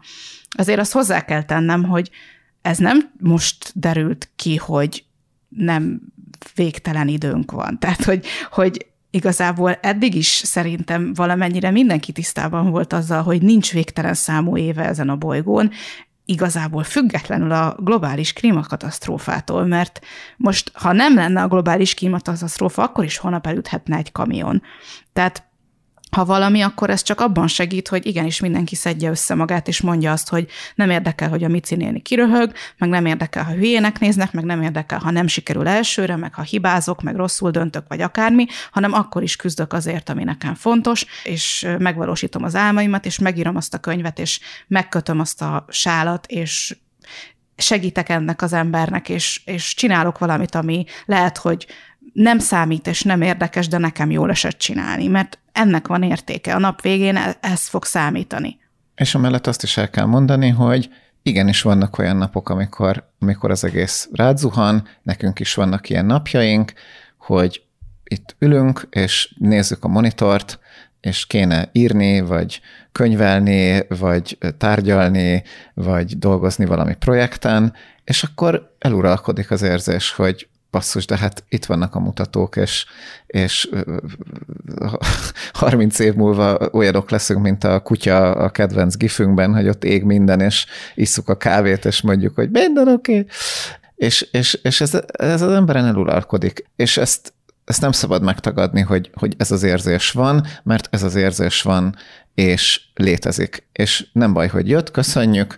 Még le is lehet ülni a sarokba egy kicsit. Az a lényeg, hogy ne maradj ott a sarokban napokig. Hogyha napokig ott maradsz a sarokban, akkor utána érdemes szakemberhez fordulni. Nem sarok szakemberhez, hanem, hanem, hanem, hanem lelkihez. És ezek, ezek fontos dolgok, hogy ezeket, ezeket észre kell venni, és szabad megengedni magadnak, hogy rosszul érezd magad, emiatt szabad csalódottnak lenni, minden, minden érzést szabad szerintem megengedni ezzel Abszolút, kapcsolatban. Mert, szabad dühösnek mert, is lenni, igen, szabad igen, úgy igen. érezni, hogy átvertek, szabad úgy érezni, hogy, hogy elvettek tőled valamit, mert, mert igenis történnek dolgok. Én azt mondom, hogy sokkal jobb, ha pipa vagy, mint hogyha azt mondod, hogy ja, igazából tök mindegy. Nem, az tök jó, ha pipa vagy, ha most pipa vagy attól, amit hallasz, vagy pipa vagy attól, amit olvasol, meg amit látsz, akkor azt el kell csatornázni azt az energiát arra, hogy akkor, akkor csinálj valamit, akkor, akkor, akkor legyél része a változásnak, akkor találd ki te az új normális, azt a normálist, amitől tükörbe tudsz nézni esténként. És ezen kívül a másik dolog, amiben át lehet forgatni, az az aktivizmus. És ettől Magyarországon nagyon óckodunk, mert, mert genetikusan belénk van építve a minimum a szocializmusig visszamenőleg, hogy nem szabad pattogni, meg, meg nem szabad szólni, meg nem szabad saját érdeket érvényesíteni, de ezek nagyon-nagyon-nagyon fontos dolgok, és pont azért, mert hogy, mert hogy ott, ott ketyeg valahol a távolban az, a, az az óra, ami túl gyorsan megy lefelé, és ezt most akár mindenkinek a saját életére, akár a, a klímaórára nézzük, ez ugyanúgy érvényes, hogy igenis, hogyha, hogyha igaz lenne mindaz, ami egyébként igaz, akkor akkor mit, mit lehetne csinálni, mit kéne csinálni, és ennek utána lehet nézni, lehet lokálisan is csinálni dolgokat, lehet nemzetközileg is csinálni dolgokat. És lehet már csatlakozni olyanhoz, ami már létezik, tehát nem Igen. feltétlenül a nulláról kell kezdeni. Tehát, és, és akkor is, hogyha nincsen helyileg valami, itt az internet, az internet zseniális, lehet online is csatlakozni olyan közösségekhez, akik, akik aktivizmust csinálnak. És egyébként akinek van nyelvtudása, német, angol, lehet nézni a külföldi példákat. Én nem láttam még ennyi szuper jó kezdeményezés, mint azóta, hogy, hogy itt élünk Angliában, és ugye itt indult el a, az Extinction Rebellion, ami, ami, ami egy ilyen nagyon pontos, ilyen aktivista szervezet, ami kifejezetten nem csak azzal foglalkozik, hogy nem mindenki hulladék gyűjtsön, hanem van nekik egy kézikönyvük, hogy hogyan és kinek juttass el üzeneteket. Kidolgoztak módszereket arra, hogy hogyan jussanak el sokkal hatékonyabban politikusokhoz. És itt kanyarodom vissza arra, hogy nem csak, a, nem csak az egyéni, és, és mit csinálsz az egyéni saját életedben az újrahasznosítással, meg a mit tudom én mivel, hanem hogyha elég ember van egy közösségben, aki úgy gondolja, hogy sokkal fontosabb lenne foglalkozni a környezetvédelemmel, akkor igenis össze kell állni, és föl kell rakni egy honlapot, vagy el kell járni önkormányzati gyűlésre, és ott, ott hallatni lehet az embernek a, a hangját, vagy lehet írni a helyi képviselőnek. És a politikusok olyanok, hogyha nagyon sok ember írja ugyanazt, akkor arra kicsit jobban oda szoktak figyelni. Itt Angliában erre nagyon hosszú, sok száz éves hagyomány van, jó mondjuk nekik mázliuk van azzal kapcsolatban, hogy megszakítatlan demokráciájuk van elég sok ideje, tehát ki tudták gyakorolni, de el lehet lesni ezeket a, a taktikákat. Nagyon sok itt a levélírós kampány, az e-mailírós kampány, telefonálós kampány, a, a, a, a, az irodához odamenős kampány, hogy figyelj, mi lenne, hogyha jobban odafigyelnétek erre a dologra. És van, amikor nem működik, mert a politikusok politikusok mindenhol, ez minden országban így van, de van, amikor meg igen. Van, amikor lehet hatni. Ugyanígy lehet hatni cégekre ugyanúgy vannak kampányok, figyelemfelhívó kampányok, bolykottok. bolykottok, internetes kampányok azzal kapcsolatban, hogy felhívják a figyelmet, hogy figyú, ez a cég, aki baromira zöldnek mondja magát valójában és lehet, hogy a kedvenc márkáid is köztük vannak. És ilyenkor azt kell csinálni, hogy miután levelet írsz, nem vásárolsz náluk többet. És ez, ez az Extinction Rebellionnek az egyik üzenete, amit nem, szerintem nem tudnak eleget hangsúlyozni, hogy ez nem ám úgy fog megtörténni ez a klímakatasztrófa visszafordítás című projekt, hogy mindenki ugyanazt csinálja, mint eddig, csak néha lájkol, meg sárel, meg oszt, meg mit tudom én, hanem le kell mondani dolgokról. És igen, lehet, hogy ahhoz, hogy változás legyen, és mondjuk politikai szinten változás legyen, mondjuk mi van, hogyha elérjük a politikai szinten a változást, és hirtelen betiltanak egy-két dolgot, mert azt mondják a politikusok is, hogy hm, igazából van abban valami, amit mondtok, akkor mostantól nincs ez meg ez. Tehát Vagy hajland... nem is az, hogy van benne valami, de, de ettől fognak engem újra Igen, megválasztani a következő bele... szavazáson, úgyhogy már csak ezért neki is érdekel. megéri ezt, ezt megcsinálni, hogy mi van, hogyha betiltanak valamit, és akkor azt mondják, hogy mondjuk mindenki évente egyszer repülhet, és maximum x kilométeres körzetbe. Hogy hajlandó lennél lemondani valamiről, mert addig oké, okay, hogy jaj, akkor most szívószál meg, hogy nem veszek 35 alapozót. Ezek a kényelmi faktorok, amikből egy kicsit visszaveszünk, de attól még ugyanúgy van alapozód, meg ugyanúgy megiszod a limonádédat, de mondjuk lemondanál le a limonádéról, hogyha azt mondják, hogy nincs import citrom. Tehát uh, itt azért nagyon kemény kérdések vannak, és szembe kell nézni azzal, hogy ha te magad környezettudatosnak tartod, akkor meddig vagy hajlandó és képes elmenni, és meddig vagy hajlandó azt mondani, hogy én ezt is, meg ezt is megteszem. Ebben pedig baromi sokat segítenek a közösségek, mert itt van az, hogy nem csak egyedül küzdesz, és látod a példákat, hogy ja, ő is lemondott erről, lemondott arról, és él, és esetleg még uram, bocsá, élvezi is, vagy nem változott tőle az élete, vagy az elején tök volt, hogy mi van, ha többet nem fogyasztunk ezt meg azt, aztán kiderült, hogy semmi, tök jó, kibírjuk, sőt, élvezzük, teljesen jó, nincs hiányérzetünk, stb. Tehát erre nagyon-nagyon szuper a közösség, hogy nem azt érzed, hogy te egyedül küzdesz, hanem, hanem mégiscsak egy csapat tagja vagy, mégiscsak együtt csináltok valamit, a közös erőfeszítéseknek nagyobb eredménye van, és politikai szintől kisebb szinten is lehet változtatást elérni. Akár hogyha a helyi kisboltba bemész, és azt mondod, hogy legyenek szívesek nem műanyag zacskót adni, hanem mondjuk engedjék át, hogy saját zacskóba vegyed a paradicsomot, vagy hogyha mondjuk egészségügyi dolgokkal kapcsolatban kifogásolják azt, hogy nem szabad saját tárolót vinni, mert hogy jaj, meg koszos lesz, akkor, akkor ennek lehet utána nézni, hogy kinek kell írni egy petíciót, hogy ugyan már ne legyen probléma, hogy a saját kis műanyag izénbe veszem a kimért akármicsodát, hadd vigyem már el abba, ha én akarom, ki kell írni, hogy a vevő felelőssége, hogyha utána koszos izét hozott, és abba eszi meg a trapistát, akkor utána nyilván neki lesz tőle hasmenés, az ne a boltot perelje, de ezekre ki lehet találni protokollokat, erre is vannak tök jó nyugati minták. Aztán azt is ki lehet találni, hogy a lakóközösség mondjuk közösen investál egy komposztáló ládába, és akkor már is nem az van, hogy neked otthon az erkélyen kéne megoldanod a kukacokat, vagy ha nincs erkélyed, akkor a lakásod lesz halálbüdös ezeket, ezeket tök jó ki lehet találni közösen, ezért érdemes csatlakozni a, a különböző csoportokhoz, vagy csinálni egyet, és oda beírod, hogy mit tudom én, Kiskó Majsai Zero Waste csoport, és akkor lehet, hogy vagytok hárman a szomszédasszonyjal, de aztán már is tudtok valamit együtt csinálni, vagy több szem többet lát alapon kitalálni egy következő lépést. És akkor ezzel szerintem meg is érkeztünk az utolsó kérdéshez, amit szintén gyakran kapunk mind a ketten, és ez a lemondással kapcsolatos, mert azt hiszem, hogy itt, itt érkeztünk meg oda, hogy, hogy, hogy igen, mi, mi az, ami a, a legnagyobb változást hozza, az, azok a különböző lemondások, mert hogy az a helyzet, hogy ahogy a világ jelenleg működik, túl sok a termelés, túl sok a káros dolog, kibocsátás, és gyakorlatilag mindenből vissza kéne venni, ami káros, és meg is vannak ezek a dolgok, hogy mik a károsak, és hogy, hogy mikkel lehet a legnagyobb változtatást elérni.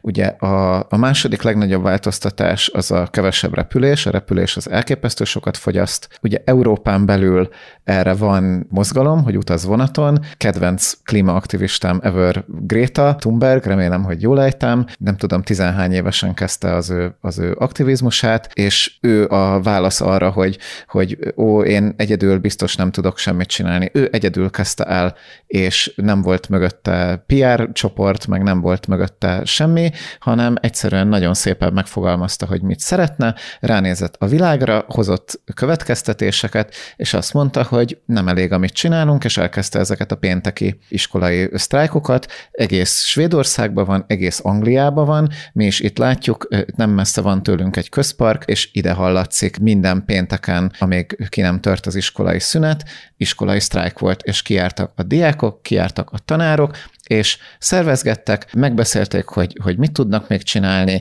tartottak beszédeket, ugye azzal gyakorolták is a retorikájukat, és, és egyszerűen elképesztő inspiráló nézni, ahogy ez történik. Na de nem kell, hogy mindenki elmenjen aktivistának és utcára vonuljon, hanem tényleg az egyén életben a leginkább ezek a, ezek a lemondások működnek. Ugye a magyar, magyarokra nem annyira jellemző, hogy évente négyszer-ötször repülnek oda-vissza, az általános javaslat az az, hogy egynél többször oda-vissza egy évben ne, és ez a, ez, a, ez a második, ami legtöbbet fogyaszt a repülőgép. A harmadik, ami legtöbbet fogyaszt a repülőgép mögött nagyon közel, az a hús és tejipar. És ez most teljesen független attól, hogy az ember szereti-e a húst, szereti-e a tejterméket. Ember számba veszi a tehenet. Igen, tehát hogy ez nem, egy, ez nem egy etikai, nem egy morális kérdés, arról is lehet beszélgetni, de ez egy teljesen más irány. Itt most csak és kizárólag arról beszélünk, hogy mennyi ezer liter víz, és mennyi metán keletkezik, és mennyi földterület, ami amit egyébként lehetne növénytermesztésre, emberi fogyasztásra szánt e- növénytermesztésre. Emberi fogyasztásra szánt növénytermesztésre, mert ugye a, a növénytermesztésére szánt földnek azt hiszem a 80 százaléka az nem emberi az fogyasztásra, hanem azoknak az állatoknak a fogyasztására van. És arányosan le is van bontva, hogyha azt a növényt, amit a tehén eszik, azt nem a tehén enni, akkor az hányszor több kalória, mint az azáltal, a növény által létrehozott tehénnek a húsa. Tehát, hogy, hogy igazából itt ez egy étkeztetési probléma. Igen. És a szója termelésnél is ez, vagy a szója nagy részét, amikor írják, hogy jaj, de akkor tehén helyett tofu teszel, és akkor jaj, izé, és akkor tofu termesztés, mert hogy a szója így, meg úgy, a szója nagy részét a tehén eszi meg. Tehát, hogy én a 20 év alatt nem fogok annyi szóját megenni, amennyit egy tehén egy élet alatt megeszik. Tehát Ja. E- ez, ez, ez, ez igazából a, az egyik legjobban kikutatott terület, hogy mennyi károsanyag kibocsátás van a, a hús és tejfogyasztásból, és akkor itt van a, a, a kedvenc ellenérvem, hogy na de hát szeretem megenni, semmi probléma nincsen, mert nem az, a, nem az kell, hogy, hogy teljesen mindenki most azonnal abba hagyja és full vegán étrendre áttérjen, hanem a nemzetközi ajánlás az az, hogy, és még ez is nagyon durva egyébként, és ez a durva szám ez azért van, mert, mert nem történt meg korábban a változtatás, és ilyen sokáig vártunk vele, hogy világszinten nagyjából 80% kal kellene csökkenteni a, azt már elfelejtettem, hogy ez a, a nehéz húsokra vonatkozik de azt hiszem, hogy a csirkére is, mert a csirke, csirkében van a legtöbb, a csirke a legsikeresebb állat a föld történetében eh, nyers biológiailag, mert hogy, mert hogy annyi csirke készül. Az már teljesen mellékes, hogy egyébként csak azért, hogy utána eh, emberek megegyék, szóval na mindegy. Nem az a feladat, hogy most itt egyik napról a másikra mindenki letegye a dolgokat, az segít, hogyha strigulázod magadnak, hogy na ma is volt egy nap, amikor nem ettem húst, ma is volt egy nap, amikor nem ettem tejet, ma is volt, és a tejbe most itt beleértem az összes tejszármazékot, tehát hogyha nem ittál meg két pohár teljes kávét, de ettél 20 trapistet, akkor az tejtermék volt. És a tojás ugyanígy egy harmadik dolog, mert, mert ezek, ezek mind közben játszhatnak a, a, abban, hogy egészségesebben, a föld számára egészségesebben étkez. Ezeket el lehet kezdeni strigulázni, mert akkor már is nem egy ilyen megfogadhatlan dolog, hogy mi az, hogy kevesebbet. És lehet, hogy azt fogod látni, hogy heti egyet tudtál tartani, aztán utána van olyan, hogy heti hármat, aztán a végén azt veszed észre, hogy már csak havi egyszer eszel, és akkor azt meg már azt potya lesz elhagyni tényleg nem az a lényeg, hogy itt az ember egyik napról a másikra átálljon, de amit én észreveszek, hogy a legtöbb ilyen megrögzött húsevő az ilyen haláltévkézetben él arról, hogy hogy néz ki egy étel hús nélkül. Tehát, hogy ez szerintem egy ilyen kicsit ilyen kulináriai hiányosság is, meg ilyen főzés tudás hiány, hogy, hogy amikor egy tányéron van egy rántott hús, meg egy rizs, akkor ha nincs rajta a rántott hús, akkor mi marad? Hát csak az uborka saláta, hát az meg dögunalom. Tehát, hogy, hogy egy, ami így van. Tehát, ami így van egyébként, ha ez a matek, akkor ennek tényleg csak ez tud lenni az eredménye. De egyre többféle étel van, ami segíti egyébként a növényi étrendet, de még csak nem is szükséges ezeket igénybe venni, hiszen ezek sok esetben ugyanúgy feldolgozott élelmiszerek, vagy nem teljes értékű élelmiszerek, meg mit tudom én honnan hozzák őket. Az, hogy valami növény, az nem jelenti azt, hogy egészséges, ugyanúgy lehet enni növényi fagylaltot, meg hát igazából a sült krumpli is növényi. Tehát, hogy, hogy, hogy, hogy abból is lehet megenni annyit, hogy, hogy a szíved azt mondja, hogy köszi, elég volt. Oda lehet figyelni arra, hogy mennyi minden étel már most olyan, hogy igazából, ha csak egy-két dolgot kicserélsz benne, akkor teljesen növényi tud lenni. Hogyha mondjuk egy paprikás krumpliba kicseréled növényi virslire a kolbászt, és mondjuk szójatájfölt tesz erre a rendes tájföl helyett, akkor eszel paprikás krumplit, aztán bum, növényi paprikás krumplid van. Tehát itt most nem kell elmenni, hogy akkor minden kinoa legyen, meg minden goji berry, meg, meg az összes összes ilyen izé, amit Ezek is ilyen divat. Eh, Diva, persze, de ezt is felszokták róni a vegánokra, hogy, hogy a kinoa mennyi vizet fogyaszt, és hogy az összes vegán, aki kinoát teszik, amiatt még többen terhelik a környezetet, életemben nem tudom, hogy ettem valaha kinoát, nincs is itthon, nem is tudom, hogy néz ki, hol kéne venni, meg mi a francot csinálnék belőle. Tehát, hogy Úgy ilyen... néz ki, mint a tarhonya, nem? Ne, nem, mert ilyen csírázik, vagy na, ennyire jó, ennyire jó növény. Na, ennyire vagyunk hipster vegánok. Igen, szóval, hogy, hogy, hogy figyelj, a, ha valaha ettél durumtésztát, akkor abban már nem volt tojás eleve, tehát az gratulálok növényi, akkor arra csinálsz egy paradicsomos szószt gombával, ami egyébként pont a mai ebédünk volt, és akkor ettél tésztát tök jó paradicsomos gombás szószal, és akkor az egy ebéd volt, és nem az van, hogy most akkor itt üres a leveleket ropogtatunk, meg répát tunkolunk humuszba, ám egyébként nem rossz. Egyébként nagyon egyszerű, mert az a, a Via Instagramján kell megnézni a mit, mit tesznek a vegák, vegák. Meg hát a blogomon ott az összes recept, a blogomon az összes recept húsmentes, és akkor nem milyen elszállt dolgok vannak, van rajta vega babujás, ami ha a nokedli tojás nélkül csinálod, akkor vegán babgulyás, van rajta egy csomó minden értelmes recept, de nem kell itt ilyen különleges vackokra gondolni. Tök jókat eszünk szerintem, nagyon kreatívan főzünk, és nekem nem volt akkora leállás a tejtermékről, a tejtermék nélkülire, mint amikor annak idején a, a, a húst hagytuk el. Tehát szerintem az volt egy, egy kicsit nagyobb kihívás logisztikailag, hogy akkor hogyan tesszük főszereplővé a zöldséget, és akkor hogy néz ki egy étel, mi egy ételnek az anatómiája, hogyha nem az van, hogy ott egy ilyen szelet hús, és akkor az a főszereplő, és akkor minden más csak így köret, mellé, köret és mellékes, hanem hogy tudsz normálisat tenni, úgyhogy nem csak köretet eszel. Úgyhogy azt szerintem nagyobb kihívás volt. Most az, hogy lecseréltem a, a zaptejszínre a sima tejszínt, a tehén tejszínt, az most nem volt egy annyira, ez most az, hogy másik doboz bontok ki, kb. ennyi volt a változás. Nekem ez nagyon érdekes volt, és itt akkor ezt elmesélem, mert, mert, mert tényleg ez, ez többször jött ez a kérdés, hogy mennyire volt nehéz átállni nekünk ezekre a lemondásokra. Én rettenetesen nem gondoltam volna, hogy valaha főleg növényalapon fogok enni. Tehát, hogy mondjuk nehéz húsokat mi sosem ettünk nagyon, mert, mert nem ízlettek, meg halat sem nagyon ettünk, tehát arról nem nagyon kellett lemondani, de nekem, ha minden nap nem volt meg a csirkesonkám a spárból, akkor, akkor teljes volt a, hogy mit, mit, mit, mit, mit fogok akkor enni, ami, amiben van tápanyag. És ehhez képest nagyon, nagyon vicces, nem ezzel a, ezzel a fejjel gondolkodni, éhen fogok halni. Hát ez most már tizen sok éve volt. Azóta, hát én zombik um, vagyunk. Igen, ezt, ezt, én, ezt én kaptam meg, hogy az átlag vegetáriánus két évig él, mármint azután, hogy, hogy vegetáriánus lesz, úgyhogy mindenki, akinek, aki ezt a nem tudom honnan hozott statisztikát mondta nekem, annak üzenem, hogy háj.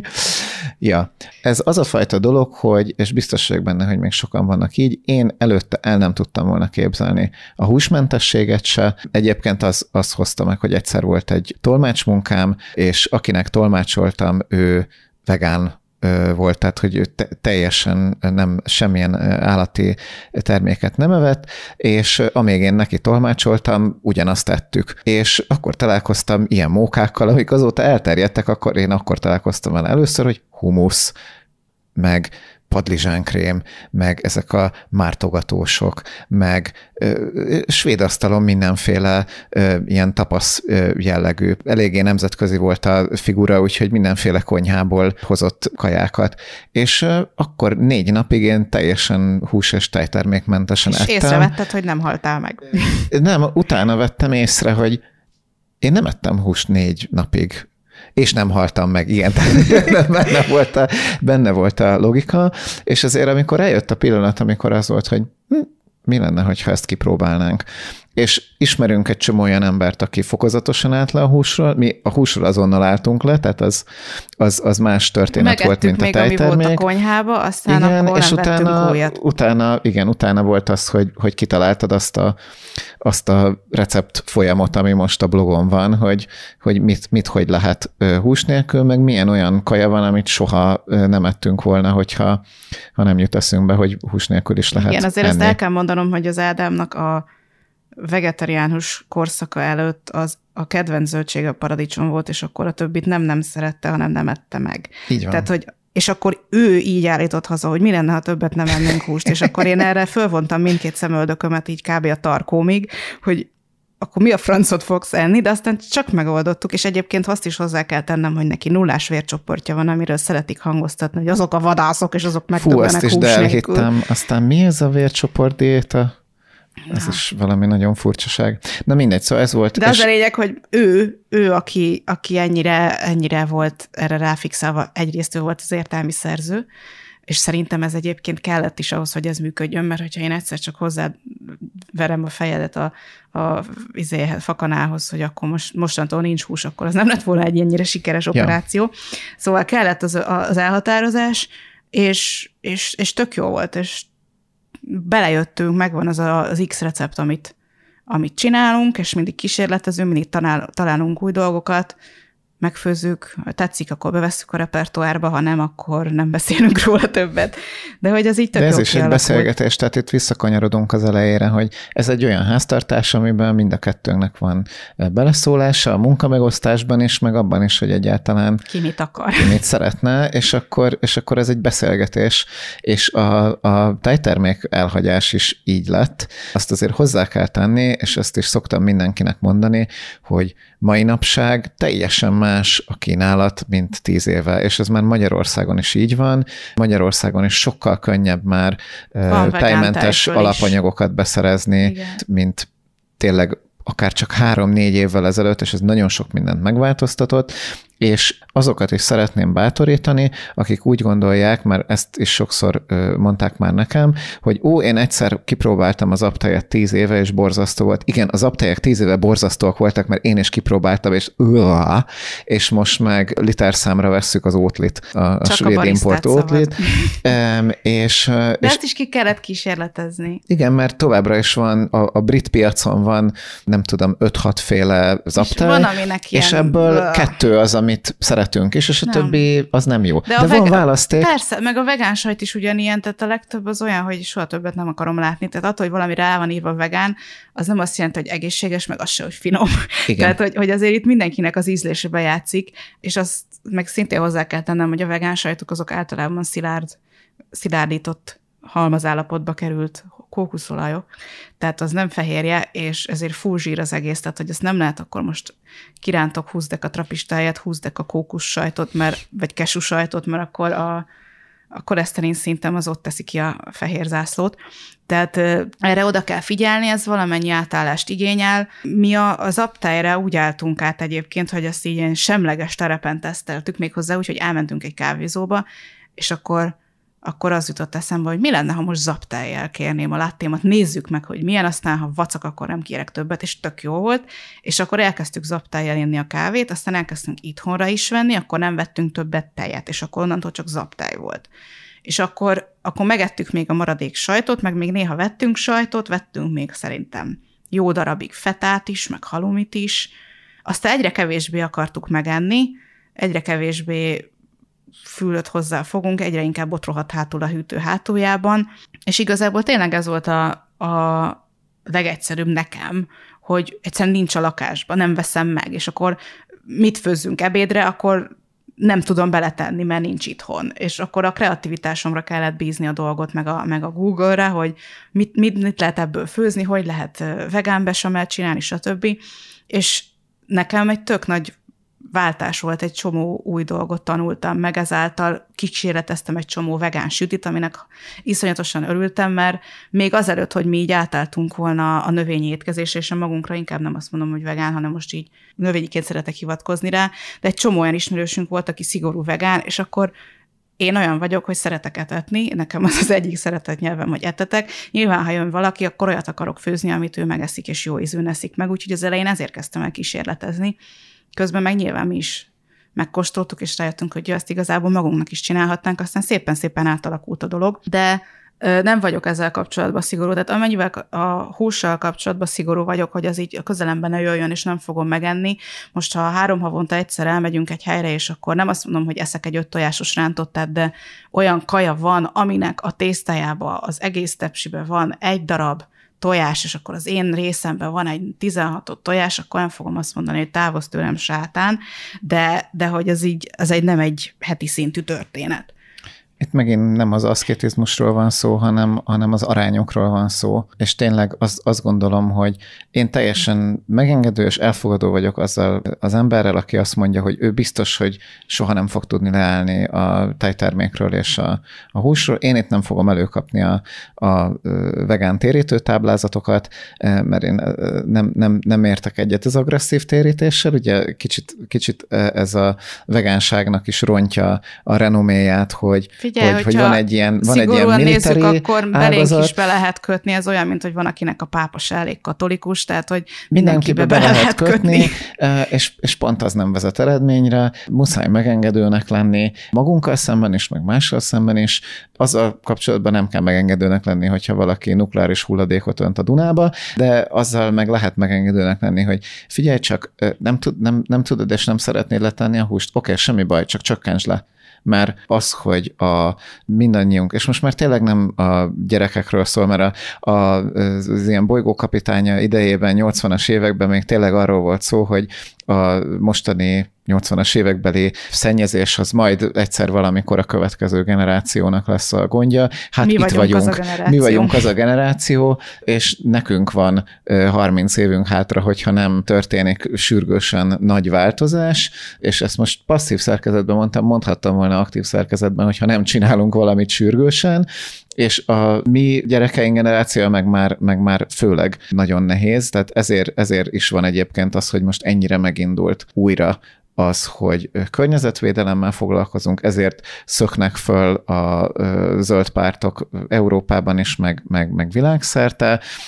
Egyébként ezért indult be az ellenlobbi is nagyon erősen, mert itt ugye nagyon nagy pénzek mozognak, de, de lehet, hogy ha minden jól megy, akkor úgy fogunk visszatekinteni erre az évtizedre, hogy ez volt az, és akkor most ez az én ilyen bolygókapitányás, impozáns, inspiráló jövőképem, hogy majd úgy fogunk visszatekinteni erre a most kezdődő évtizedre, hogy ebben az évtizedben csapott az emberiség kollektíve a homlokához, mint a csupasz pisztoly film végén, hogy basszus, na jó, akkor most szedjük össze magunkat, és akkor mindannyian összeszedtük magunkat, és nem lett borzalmas a vége. Ámen. De ehhez képest tényleg, hogy nekem mindig ez hogy jaj, nem lemondás.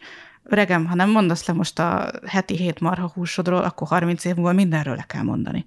Tehát, hogy akkor most nem mondunk le a halumiról, akkor mindenről le kell mondani, akkor levegő nem lesz normális, akkor meg fogunk fulladni, akkor, akkor olyan tehát itt, itt most nem arról van szó, hogy jaj, egy picit melegebb lesz, itt mindig a csomóan bagatelyzik. Ó, csak két fokkal lesz melegebb, hát akkor majd többet veszek föl rövid újút. Tehát ez, ez nem így működik. Itt, itt arról mondasz le, hogy, hogy, hogy katasztrófa legyen igazából. Szerintem amint az ember egy kicsit megismerkedik azzal, hogy saját bőrén, hogy ja, nem haltam éhen, amikor nem ettem egész nap húst meg tejterméket, sőt, még jól is laktam, és ízlett, és finom volt, és esetleg még jobban is éreztem magam, és nem volt fölpufadva a hasam, és nem jártam vécére minden kaja után, és, és, és jobbak lettek az értékeim, akkor onnantól kezdve már egyáltalán nem arról van szó, hogy, hogy jaj, te itt egész nap álmodozol a sonkáról, mint a Tom és Jerryből, amikor valamelyik éhes, akkor a másik mindig sonkának kezd kinézni, hanem itt arról van szó, hogy csinálta egy változást, és utána annak vannak pozitív hatásai, aztán lehet, hogy azok sokkal értékesebbek lesznek, mint az esetleges negatív lemondások. És ez tényleg abszolút megéri. Volt egy nagyon jó cikk, amit, amit találtam, amikor azt írta egy anyuka, és be fogom linkelni, hogy, hogy az ő gyerekei, amikor így klímaaktivizmussal elkezdtek foglalkozni, akkor azt mondták, hogy ők ezt még egy nem lejátszott meccsnek tekintik. Tehát, hogy itt most nem arról van szó, hogy akkor hogy akkor ez visszafordíthatatlan, és nem csinálunk semmit. Nem visszafordíthatatlan, akkor visszafordíthatatlan, hogyha nem változik. Mint az is egy tök jó, amit láttam, hogy mester, hogy meddig kell még várnunk a változásra. És akkor várunk, akkor még sokat. És ez is ilyen, hogy, hogy, hogy most tényleg nem az a legnagyobb katasztrófa, hogy most a, a kávédba most zaptáját fogsz önteni a tehéntel helyett, az egy igazán minimális lemondás ahhoz képest, ami, amivel járhat, hogyha nem csinálod ezt meg. Érdemes strigulázni. Te nekem ez segített, hogy elkezdtem strigulázni, hogy nem volt tej, nem volt tojás. A húst nem striguláztam, hogy nem volt, mert az már nagyon sok ideje nincsen, de ezt elkezdtem magamnak strigulázni, és így tök jó érzés volt, hogy na, ma egyik se volt. Hú, a héten háromszor nem volt egyik se. És most meg ma azt veszem észre, hogy már egy hónapok óta nem volt semmi. És akkor, ha néha van, akkor, akkor meg nem állok neki itt bántani magam, mert, mert tök fölösleges, akkor azt mondom, hogy oké, okay, ez most volt, de cserébe ezt, meg azt, meg azt, meg azt nem csináltam. És, és ezekkel, ezekkel igazából tök jól lehet játszani, mi minden nem csinálsz. Lehet komposztálni, lehet tényleg szigetelni a lakást, lehet maradékokból főzni, lehet az eldobható termékeket kicserélni többször használatosra, lehet spórolni a mosáson, spórolni lehet a vizen. Én még azt is megcsinálom, hogy amikor a kulacsomba viszem magammal a vizet, és hazajövök, akkor azt nem kiöntöm a lefolyóba, hanem azzal locsolom a virágaimat. Azt is meg lehet csinálni, hogy nem húzod le a WC-t minden pisilés után, és tudom, hogy egy csomó embernek ez lesz a legszörnyűbb dolog, ami elhangzott ebben a podcastban, hogy hashtag pisigate, de hogy ha nem ettél semmi olyan borzalmasat, akkor kibírja az a pisi, hogy a következő pisilő húzza csak le, mert két deci sárgáért lehúzni 20 liter ivóvizet, az egy iszonyatos nagy őrültség, és egyébként meg ha bűzlik a pisid, akkor úgyse iszol eleget, úgyhogy tessék többet inni. Szóval egy csomó ilyen apróság van, ezeket folyamatosan lehet fejleszteni és javítani, mindig van mit változtatni, Mi most álltunk át műanyagmentes WC papírra, ami ráadásul nem is papírból készül, hanem bambuszból, de van ennek újrahasznosított változata. Átálltunk most, azt tesztelem a fogtablettát, ami fogkrém helyett van, találtam egy olyat, ami elég jó mentolos ízű, és van benne fluorid, mert a fluorid az kell, és fontos, és, és azért fogászati terméket én nem szeretek össze pancsolt konyhákból venni, hanem azért az mégiscsak egy speciális dolog. Cserélem le a tusfürdőket szappanra, minél több ilyen dolgot, amit tudunk, azt újratöltős helyen vesszük, tehát újra töltjük a mosószert, öblítőt, mosogatószert, lehet sampont is újra tölteni itt, ahol van csomagolásbentes boltban ilyen. Egy csomó minden ilyen apróságot csinálunk, és akkor mindig, mindig pörgetem a fejemet, hogy ja, ezt is le lehetne cserélni, azt is le lehetne cserélni, és akkor elhasználom, amink van, mert nem dobunk ki semmit. Minél tovább tart, annál jobb, mert akkor annál kevésbé terheli a környezetet, tehát például a fogkrémből se kell annyit nyomni, mint a reklámban, ilyen jó centit nyomnak, mindig jó kacskaringós az eleje vége, rohadtul nem kell annyit nyomni a fogkefére, tartson, ameddig tart, aztán, aztán utána le lehet váltani fokozatosan. Úgyhogy aki el akarja kezdeni, annak tényleg biztatom, hogy strigulázza, nézze meg, hogy mit dob ki, nézze meg, hogy mi megy a szelektívbe, mi az, amit ki tud váltani, mi az, amit meg tud csinálni otthon, mi az, amiről le tud mondani, mert például igazából nincs rá szükség, csak úgy megszokta, hogy van, de nem ad hozzá az életéhez, mert ez is előfordulhat, és aztán mindig meg lehet kérdezni, hogy oké, okay, akkor ez már beépült, ez már rutin, ez már föl se tűnik, hogy csinálom, akkor mi a következő lépés, amit változtatok.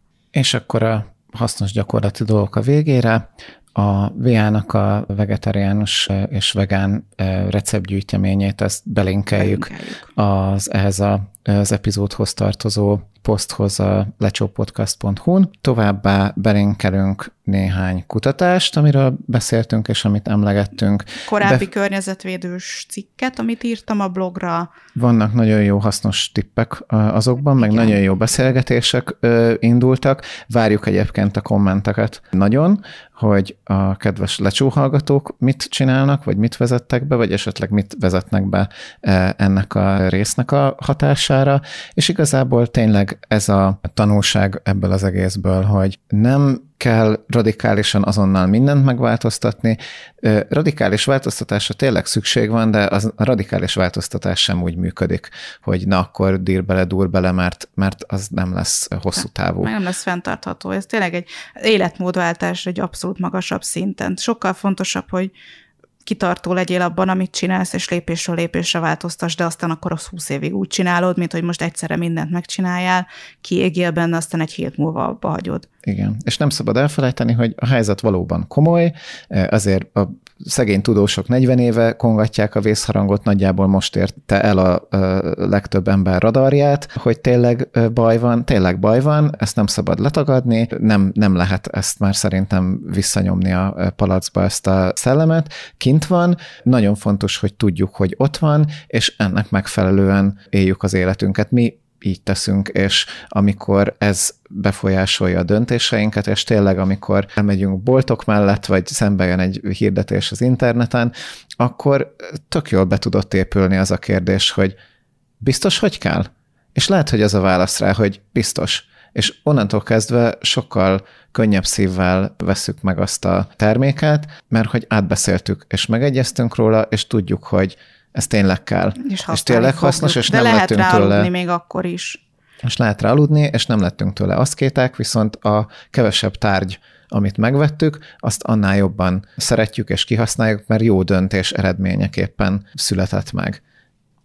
A másik, ami meg szerintem még nagyon-nagyon fontos, hogyha ha változtatsz, akkor nyilván erről szeretnél majd beszélni másoknak, mert egyébként ez egy tök jó adrenalinlöket, meg ilyen boldogsághormon is termelődik, mert nekem nagyon nagy sikerélmény, amikor valamit meg tudok oldani, anélkül, hogy vennék egy új dolgot, vagy, vagy, vagy meglévő dolgokból főzök valami tök jót recept nélkül, vagy kitalálok valamit, amit meg lehet oldani úgy, hogy ne kelljen többet hozzá vásárolni, vagy szemét nélkül, bla, bla, bla, bla. Ezek ilyen tök jó dolgok, ezekről az ember szeret beszélni, de a megszégyenítés, meg a bűntudatkeltés az, az, az egyáltalán nem kifizetődő.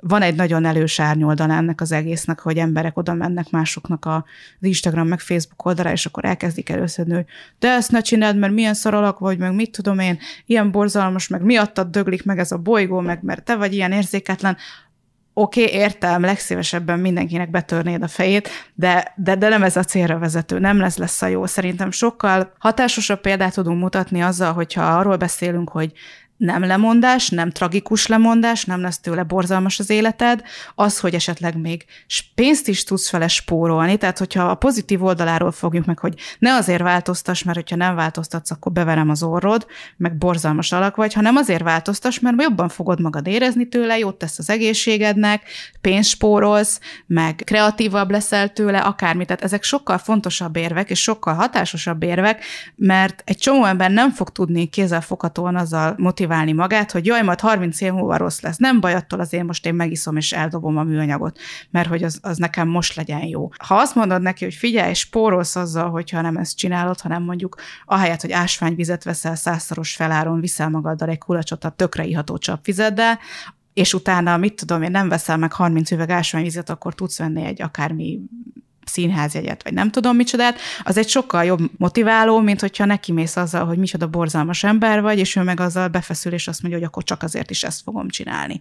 Úgyhogy mi is azért igyekeztünk nem azt mondani, hogy kiverem a kezedből a csirkecombot, hanem tényleg az a fenntartható, és az a hosszú távon is működőképes, hogyha itt magunkkal, meg másokkal is türelmesek vagyunk, és empátiával fordulunk egymáshoz, mert, mert ez a közös bolygónk, és nem megy egymás nélkül, tehát nem fogom tudni azt mondani, hogy ó, te ne csinálj semmit, majd én magamnak megcsinálom, és akkor majd elmegyek a marsra, és ott nekem jó lesz, nem tudok elmenni a marsra. Ezt együtt kell kifundálnunk, együtt kell megcsinálni, de ahhoz az kell, hogy tudjunk egymás mellett élni békével, és nem, nem szégyenítve, meg bűntudatkeltéssel haladunk előre fele. Úgyhogy ez volt a nagyon hosszú klímás, vegános, zero waste hulladékmentes, vegyes, öko, bio, akármi részünk. Ádám, köszönöm, hogy itt voltál velem ebben az epizódban is. Szívesen. Köszönjük, hogy végighallgattad. Reméljük, hogy hasznos per, inspiráló per mindkettő volt. Várjuk a kommenteket a lecsópodcast.hu-n az epizódhoz tartozó blogbejegyzés alatt, és találkozunk a következő epizódban. Ez volt a Lecsó Podcast 8. része. Szöveg Farkas Lívia és Dobai Ádám. Hangmérnök Dobai Ádám. Vágó Vermes Eszter. Főcímzene Nyeső Mari. Még több epizód és hasznos link a lecsópodcast.hu oldalon.